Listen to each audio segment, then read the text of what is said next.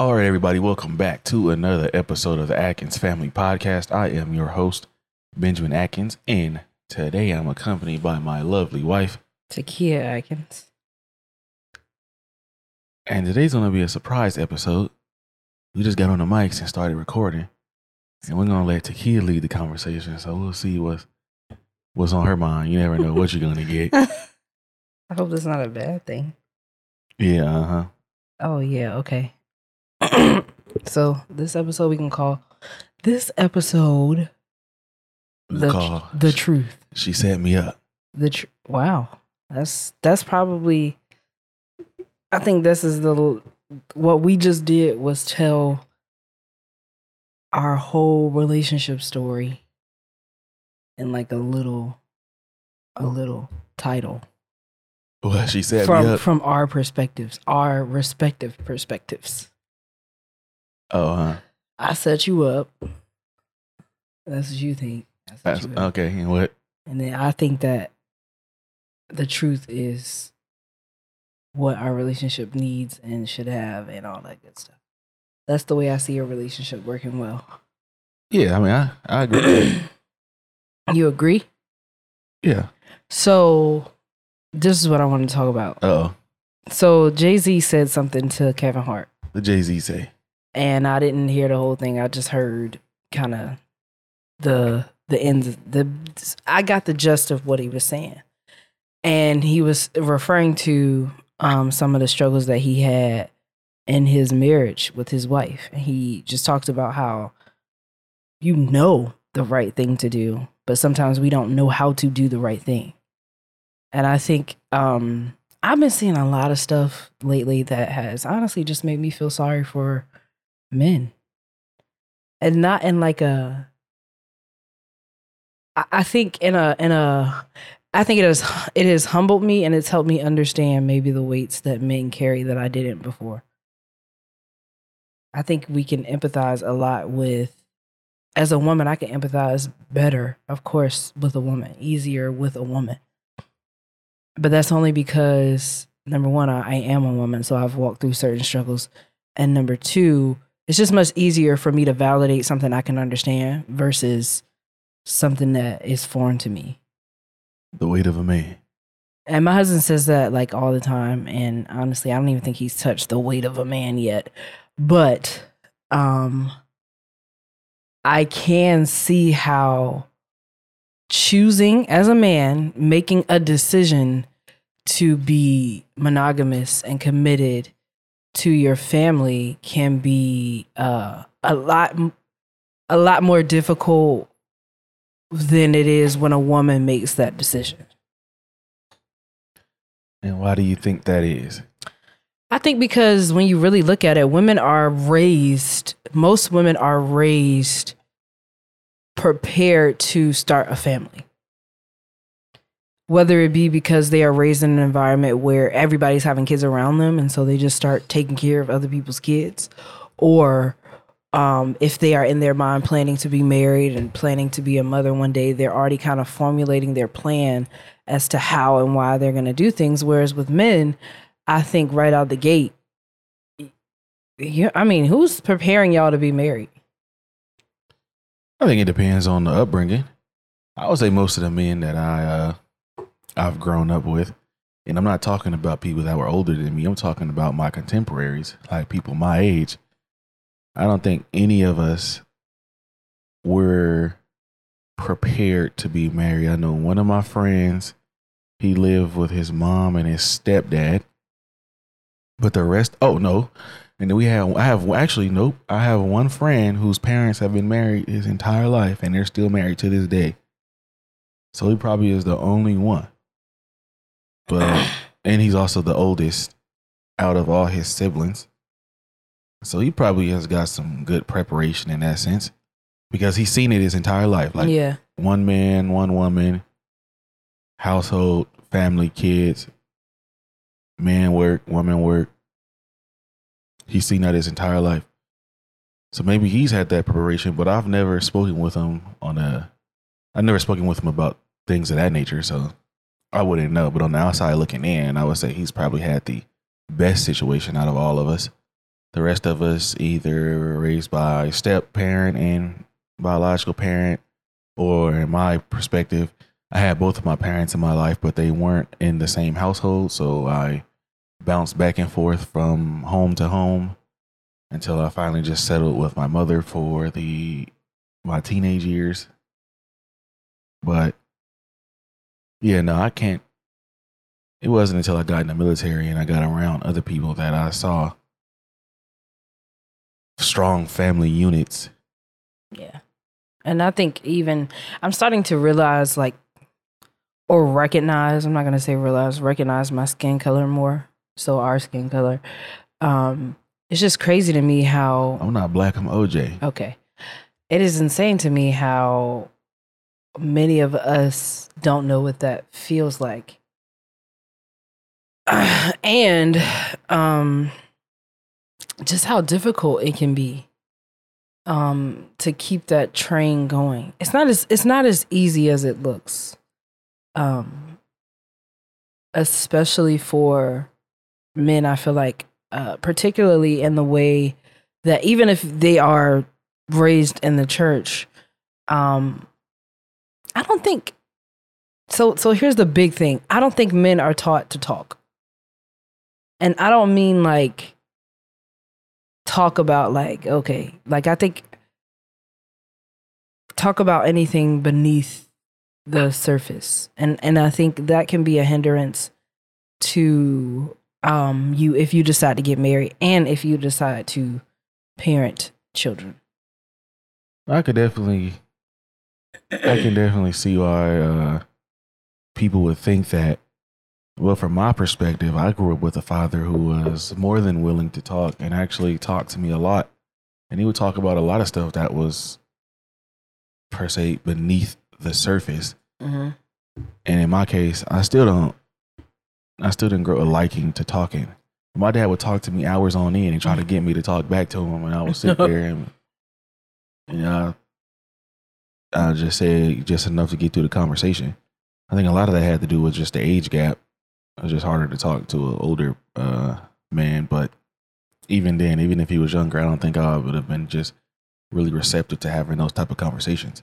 But I grew up in a household that was that encouraged me to talk. My mom was the same exact way. She'll try to pull stuff out of me, and it just, I guess, it didn't go the way that they would like. So I don't know how. uh I know I can't be the only person that grew up in a situation like that. No. So I don't. I don't know exactly where that disconnect comes from specifically, but I just never was I one do. of those people. Uh oh. but we'll leave that for another Oh, okay. another an, another discussion. Um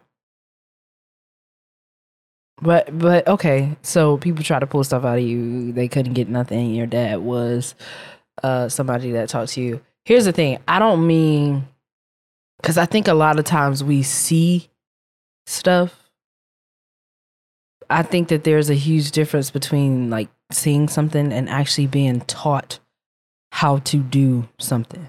Um, we were sitting around with um, our old pastor, uh, and we were at their house, and the um, executive pastor was talking about how she explains to her son like different emotions, starting to give them names and to explain them in a way that he can communicate to others what he's feeling and also understand what he is feeling. I think those types of conversations are missed because a lot of us don't know how to do that.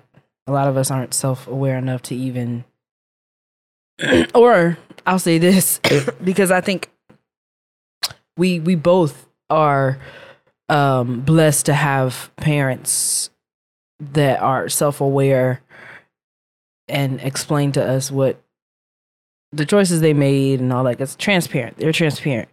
Um, but even that sometimes without when it comes too late, maybe I think I think our parents may um may have realized a lot of stuff after we were already like grown and gone. And it's one thing as an adult to your parent who is also an adult to have those conversations and try to unpack certain things, but it's still a process of unpacking because you've already kind of taught me the wrong way. And um no fault of your own. I mean, I don't necessarily blame them for the mistakes that they made. It's it's it's based off the knowledge that they had at that time. Um, but it's still stuff you gotta unpack. Yeah, I could, I could definitely see that. I think that's the you know hindsight is always twenty twenty. So I think that's the case with a lot of situations. Oh, yeah. Once you, once people grow up, once you Mhm. get past a certain point, you can always look back and see exactly what you did right and what you did wrong. And that's that's one of the beautiful things about generational progression. Yeah. Like I said, like I'm a big proponent of you know generational progress and change doesn't happen in one generation. Each generation builds off the foundation that the prior generation laid, and it's incremental changes that are implemented, you know, step by step from generation to generation that ultimately produces long lasting results. Yeah. When you try to fix everything that your parents did, you most likely ultimately end up fixing nothing and you stay stagnant. But when you choose a lot, when you choose to repeat the good stuff and then try to change one or two bad things that they did, that's something that you can actually focus on and really instill in your children. Because you can't do everything; you're going to miss something. Oh yeah. And I think that's, I think that's a, a part that a lot of people tend to gloss over.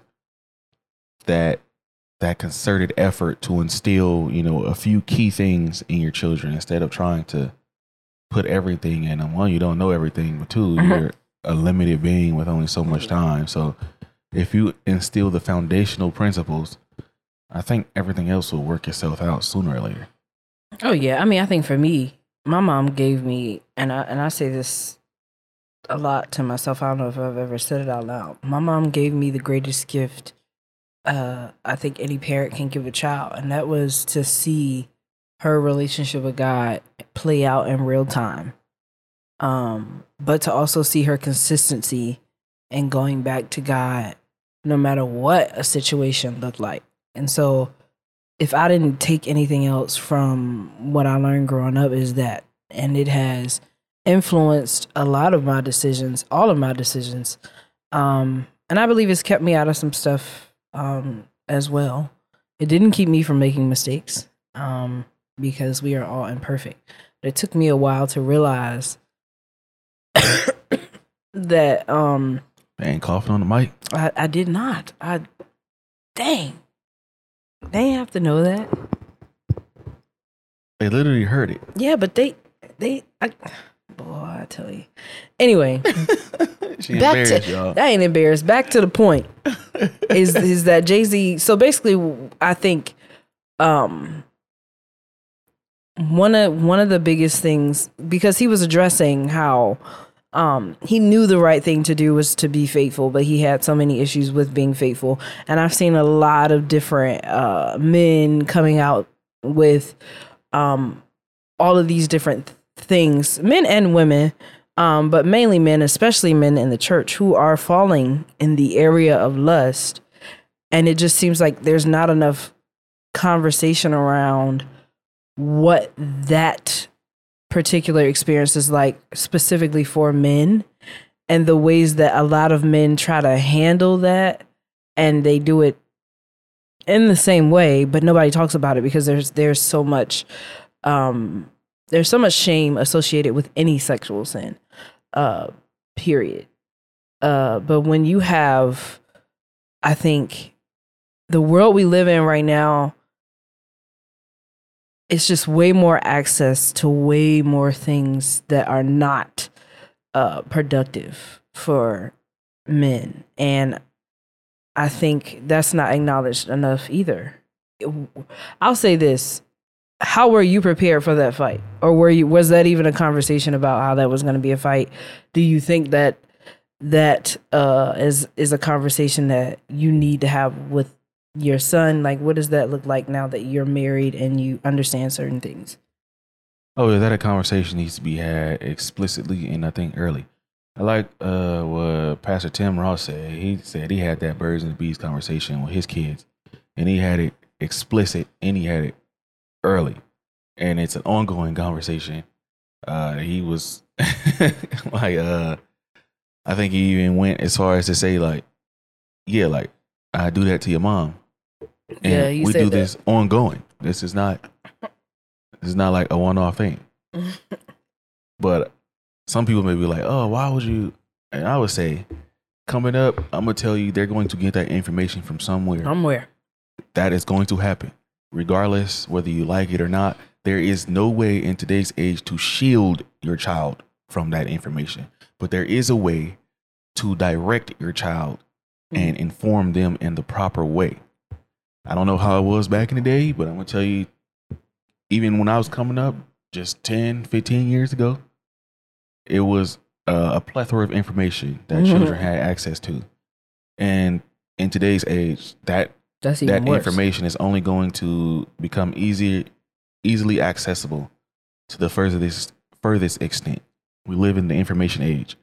So at this point, if you are a parent who believe who believes that you can just shield your child and protect your child and keep their innocence in today's age, I believe you are sadly mistaken. and you're only doing your child a disservice. You're fooling yourself. Exactly, you're fooling yourself. Yeah. So you need to have these conversations open and upfront and direct and have a biblical perspective on it before your friends, your children's friends get Yeah. a hold of them. because I teach uh, two year olds. And so we had a water day. I'm changing their clothes. And this little boy walks up to me and he says, Do you like my um my polish? I have glitter on my feet.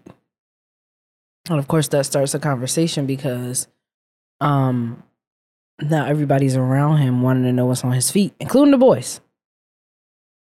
And now they're now you got boys walking around the classroom saying, I want glitter on my feet. So that early, you could start having conversations about just identity and sexuality because it's it's everywhere. I we went to the zoo last weekend. It was a little boy. That little boy can't even. He looked like he just got in elementary school. His hair was pink. Oh, I don't even remember that boy. Yeah, we was looking at the uh, orangutans. And and and listen, I'm not judging you on how you raise your kids. How you raise your kids is that's your child. Now I'll judge you in a certain sense. Uh, well, of course we know. I understand what's right and what's wrong. Is what I'm saying.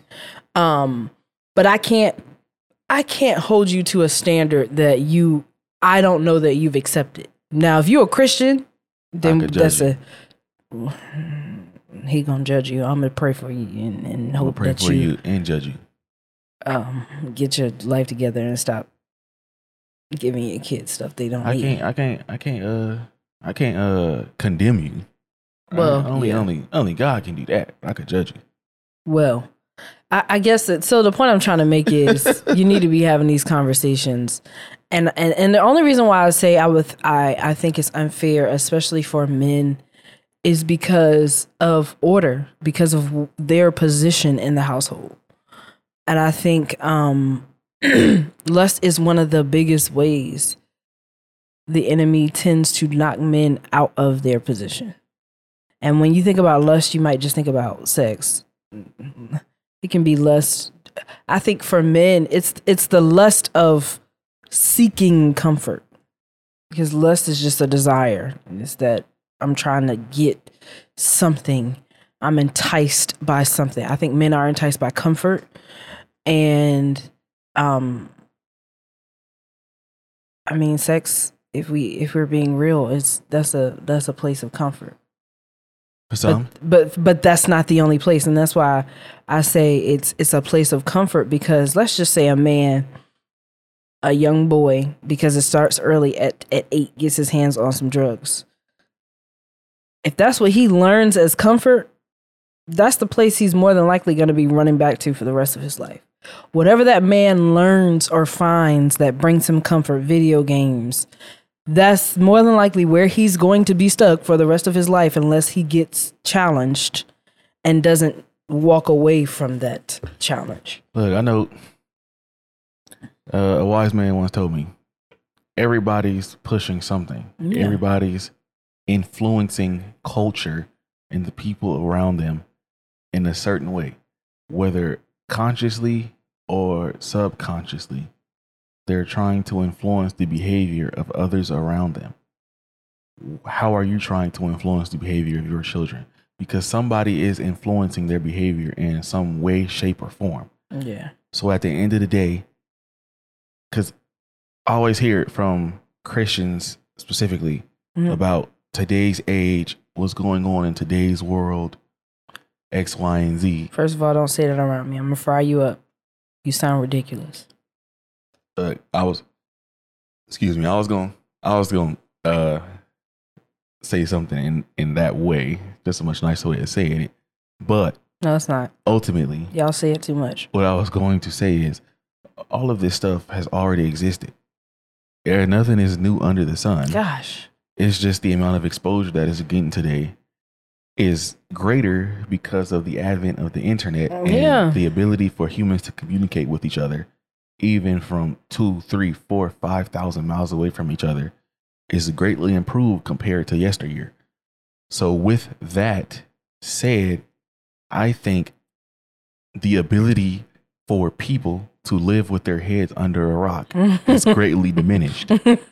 So the world isn't, I don't believe the world is any different than it was 15,000, 10,000, no. 2,000 years ago as far as the sin factor. The only thing that has changed is the ability To share your sin. to share that sin factor. One man once said that the internet was the worst invention for Negroes because we because people been doing this crazy stuff Forever. forever. Black folk, white folk, yellow folk, red folk, Yeah. Blue fish, goldfish. It's all Every- been out there. All of this has been out there. It's just now a, a platform, a forum for people to put this out on public display. And that is the greatest change. It's like I said previously, everybody is being, being influenced by something. yeah. For the adults, you know, what exactly is Man. influencing you? Let me tell you something. Who are you listening to? Social media is not the same for me anymore.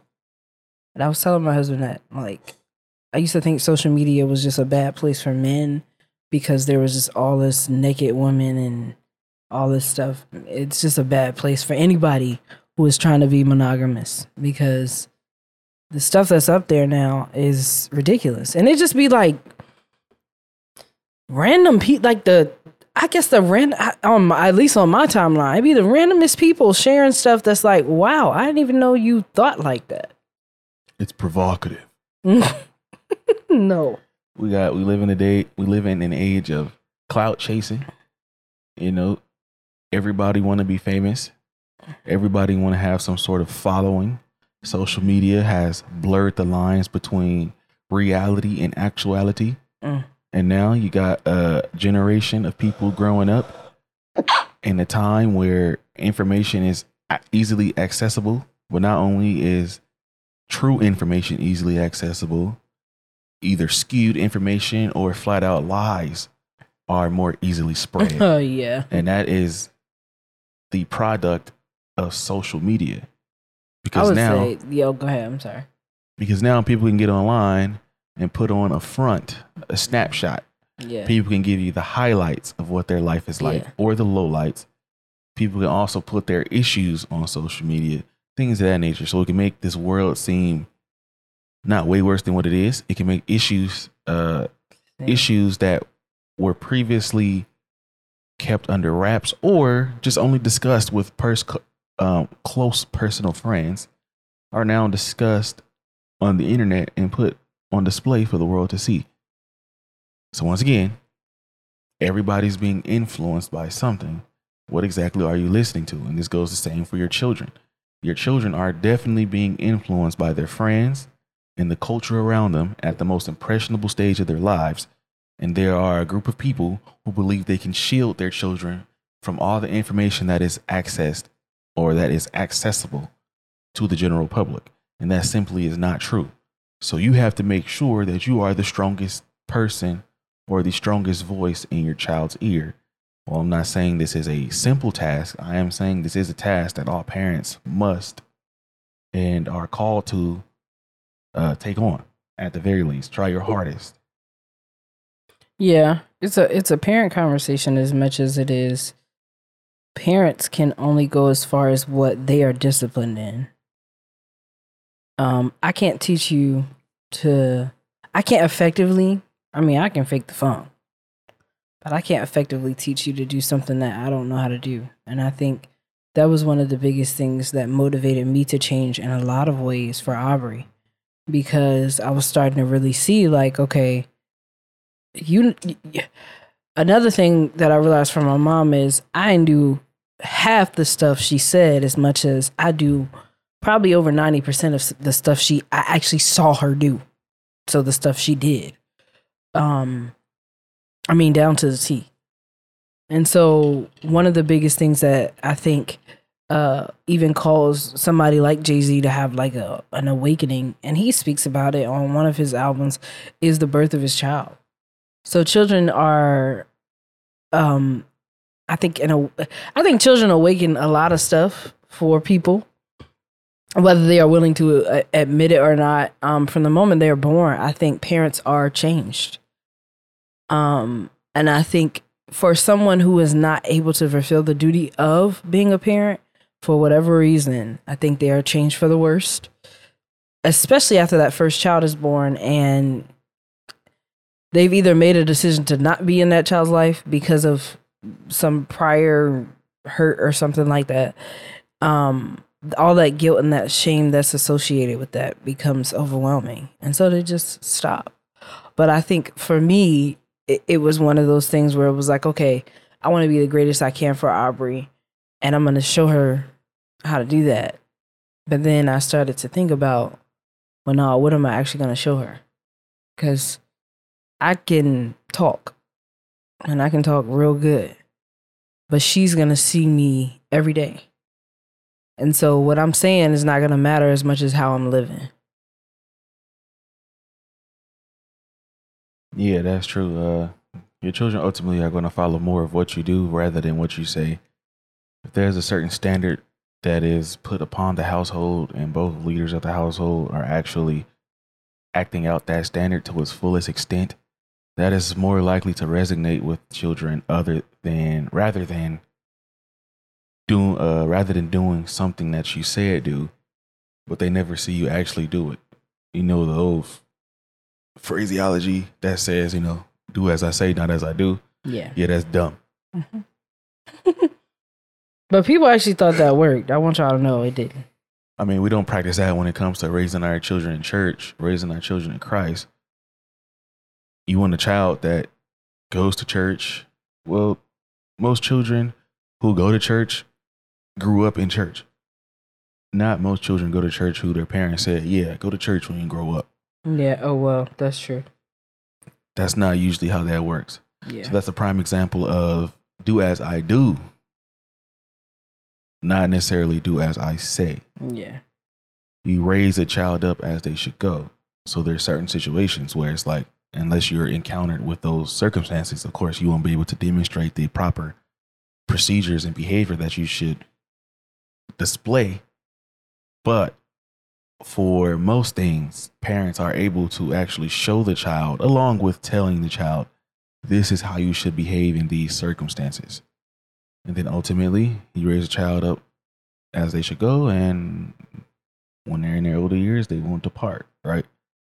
So that's another big thing, right? Let's not just talk to our children about proper behavior let's show that behavior. Mm-hmm. When I listen to young men speak about how their fathers behaved in the household or how their fathers raised them, they usually almost always reference the behavior that was displayed, mm-hmm. less so the the uh, speech and the principles that were just told to them. Ultimately, if you're not doing it, why would I do it? even I was a victim of this, uh, or not a victim, but a product of this. I've spoken to my mothers on many occasions on why certain decisions that I made may have been made that way. And I always referenced back to her lifestyle. Yeah. How she came up. I'm like, well, if you did X, Y, and Z, and you doing all right now, I have no plans to do exactly what you did, but I know, you know, you started, you know, behind the eight ball. Mm-hmm. If I just stay with the eight ball, I'm good, right? So things things of that nature. My father, right? my father always worked. Like even to this day, he still He works. still be working. Seventy plus years old. He still works as much as he can. I think it's one thing that keeps him young. Keeps him young. But another thing is just he works. So me, I'm going to work. Like I didn't grow up in a household where, and then my father also told me like, hey man, you, a man got to work. Man ought to work. Man got to provide for his family. You got to take care of your family. And this is one of the things that he did to the best of his ability. He worked, tried to provide for me because at that time he didn't uh, he didn't have a family to take care of, but he was responsible for me. So he worked and tried to provide for me as best as he could. So that's something that I automatically just was going to do. There was no questions about it.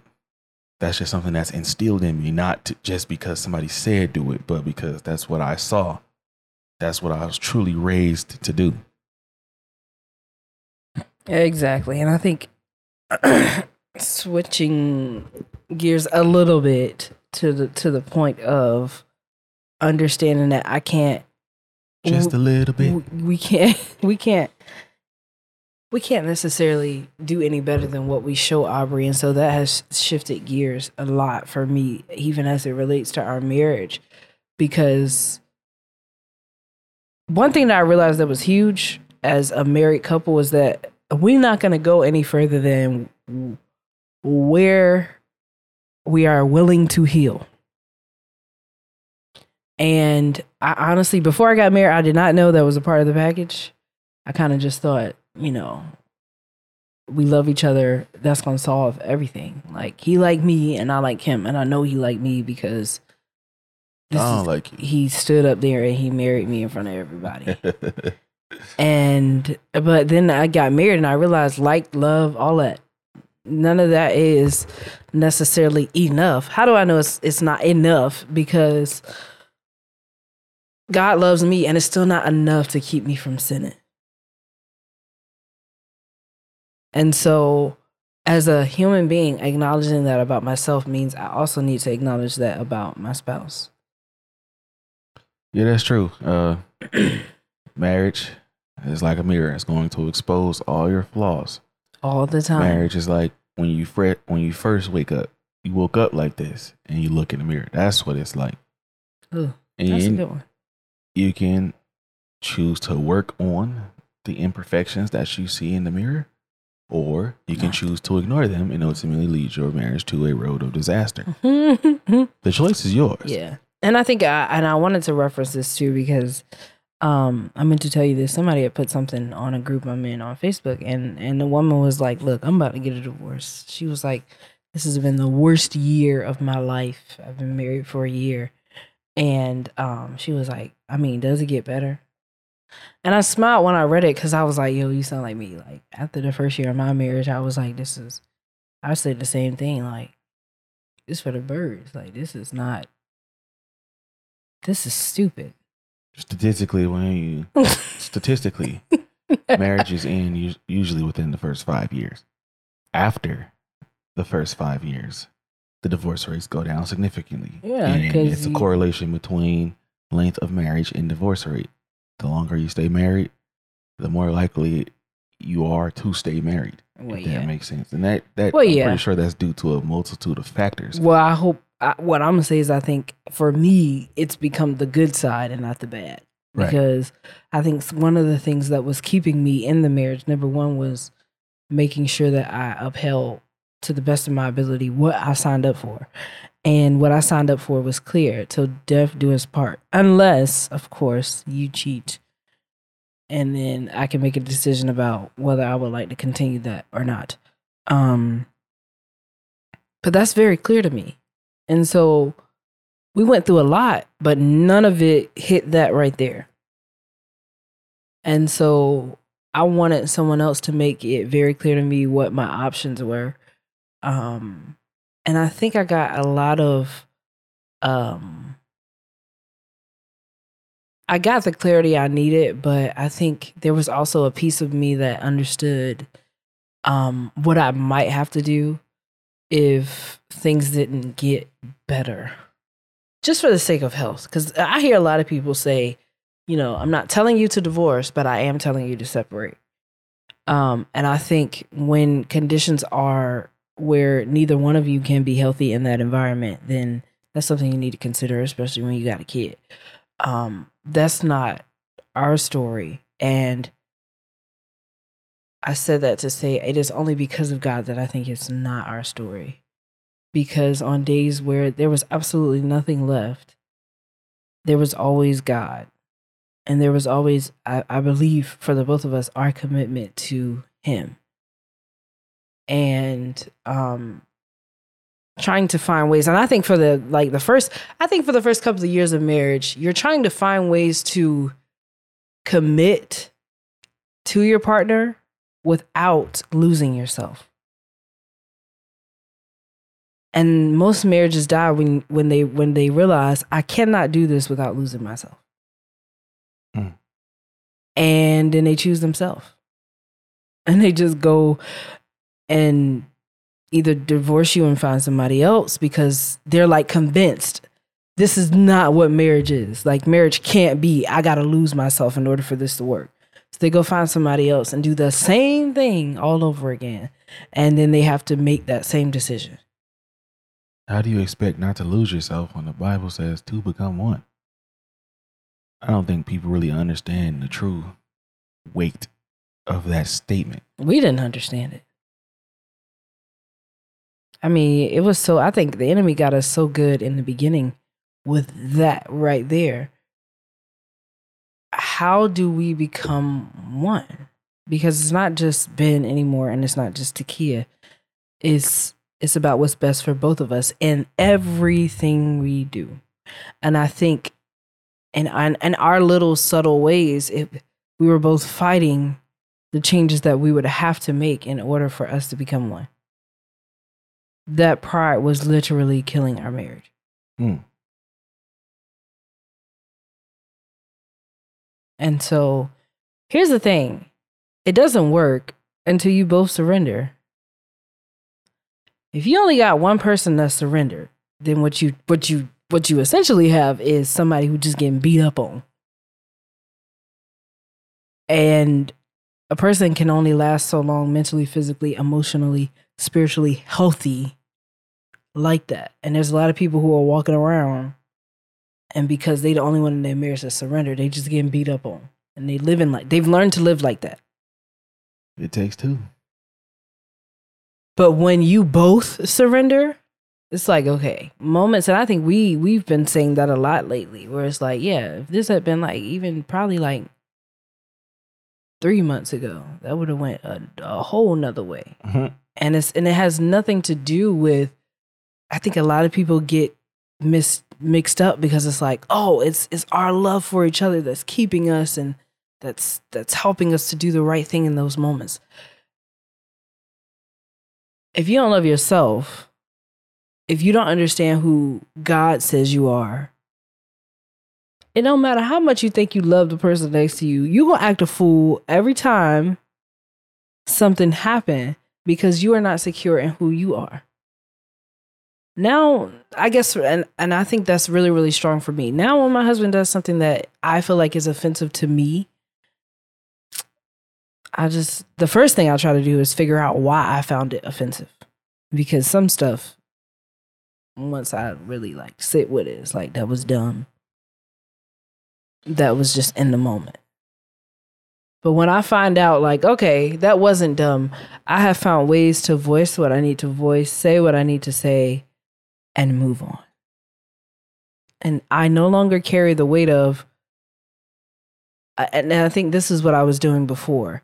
If he didn't change, if he didn't become what I needed him to be, that was a sign of my worth and value. Because he's the closest person to me. If he can't see how valuable I am and he sees me every day. If he can't, you know, and, and when I mean see me every day, I mean he's probably seen me cry more than anybody, including my mama, in my entire life. If those tears mean absolutely nothing to him, then I mean nothing. That's literally what I used to think. Now I realize that that ain't got that ain't got nothing to do with me. Yeah. Uh, that's another thing that we can instill in our children, having that strong foundation in Christ. right? That self worth, not the the world's sense of self worth and self identity, but Christ's sense of our worth and our identity. And if we just put on that identi- identity that Christ has given us, which is ultimately what I believe Takia is alluding to, Yeah. then it can make marriage a whole lot easier. That goes, of course, for the husband and the wife. Yeah, because you you understand grace more, I think. For Yeah. me, anyway. Yep, you understand grace more. I think also when it comes to what you were talking about, as far as if I did something to you that you that offended you or you felt disrespected by, you would wrap your self worth in the Oh yeah. the veil of my actions, Woo. and that should not be the case. No, not at all. But you can't. And I think here's the thing. I didn't realize how much I had been affected by this princess Disney culture where, you know, the man changes because she's the princess or because she's the one. The man does this because of her worth and her value. And if he don't, then that means you're worthless. Especially I think for me, um, already having that narrative with my father um, in the situation of him, you know, choosing his addiction over being a parent to me. Um, I struggled with worth and value. Um, and then I think it, it really started when I when I realized when I became a parent and realized the decisions my father made had absolutely nothing to do with me because there were pains that preceded me. Um, and it's the same thing with Aubrey. I had to realize that for myself. Uh, if I decide to do things that would harm her, it has nothing to do with her. And when I say harm her, I don't mean like physically. I mean like if I'm doing something like modeling a behavior that is uh, not something that'll be productive in her life, it doesn't have anything to do with her. And it's not me um, choosing other things over her in the sense that she is worthless, but in the sense that I don't know my value. I don't know my worth. And so no longer putting um, or accepting uh, other people's issues as your own. That self reflection is key. That looking looking within first to try to solve the problem is usually usually the solution that's going to give you the most effective results. Now, of course, we can't control what other people do, but No. we can always control how we respond to a situation instead Yeah. of react to a situation. I think that's another key attribute that we can instill in our children and making sure they understand how to properly respond to adversity, disrespect, Mm. admiration too, because Yeah. you don't want somebody to get a, a head that's too big. All of these things come into play when it comes to building, you know, strong, productive Christians and human beings, productive members of society, and people that ultimately, you know, I would desire for my children to get married and grow families also. Of course, within God's will, because you know everybody isn't supposed to be married. But if that Yeah. is something that they are called to, marriage is a very uh, honorable thing. It is good in the sight of the Lord, and that is something that we will be preparing Aubrey for with our actions and what we tell her, right? And of course, we want to show her more than anything exactly how to do this thing we call marriage. Yeah. And I think uh, for me, I kind of had this fairy tale. We'll never argue in front of her. We'll never blah blah blah. And I and I think for me, what I've realized is, if I say we'll we'll never argue in front of her, it's only because I'm ashamed of how we argue. Now, certain conversations you don't need to have in front of your kids, but I think a lot of times kids don't know how to do things because they never saw it. They don't know what's off limits. They don't know what should and shouldn't take place because they never saw it actually happen for themselves. If you try to paint the picture for your child like marriage is a walk in the park, they're gonna walk into marriage think it's thinking it's a walk in the park. And that it is not. Like and and even to the point of saying I want you to be married just so you can have a family. I know we would never say that, but if that's what you're selling them on, um, that might be a a bad sell. Yeah, at the end of the day, it comes down to building everything you do, right? Especially relationships on a proper foundation, making sure that it's built on the rock of Jesus Christ and not on the uh, sand of world ideologies and philosophy. Because at the end of the day, there's only there's only one thing that's going to truly sustain you and all the troubles that you'll have in life, and that's that's Christ. That's the Bible. That's God.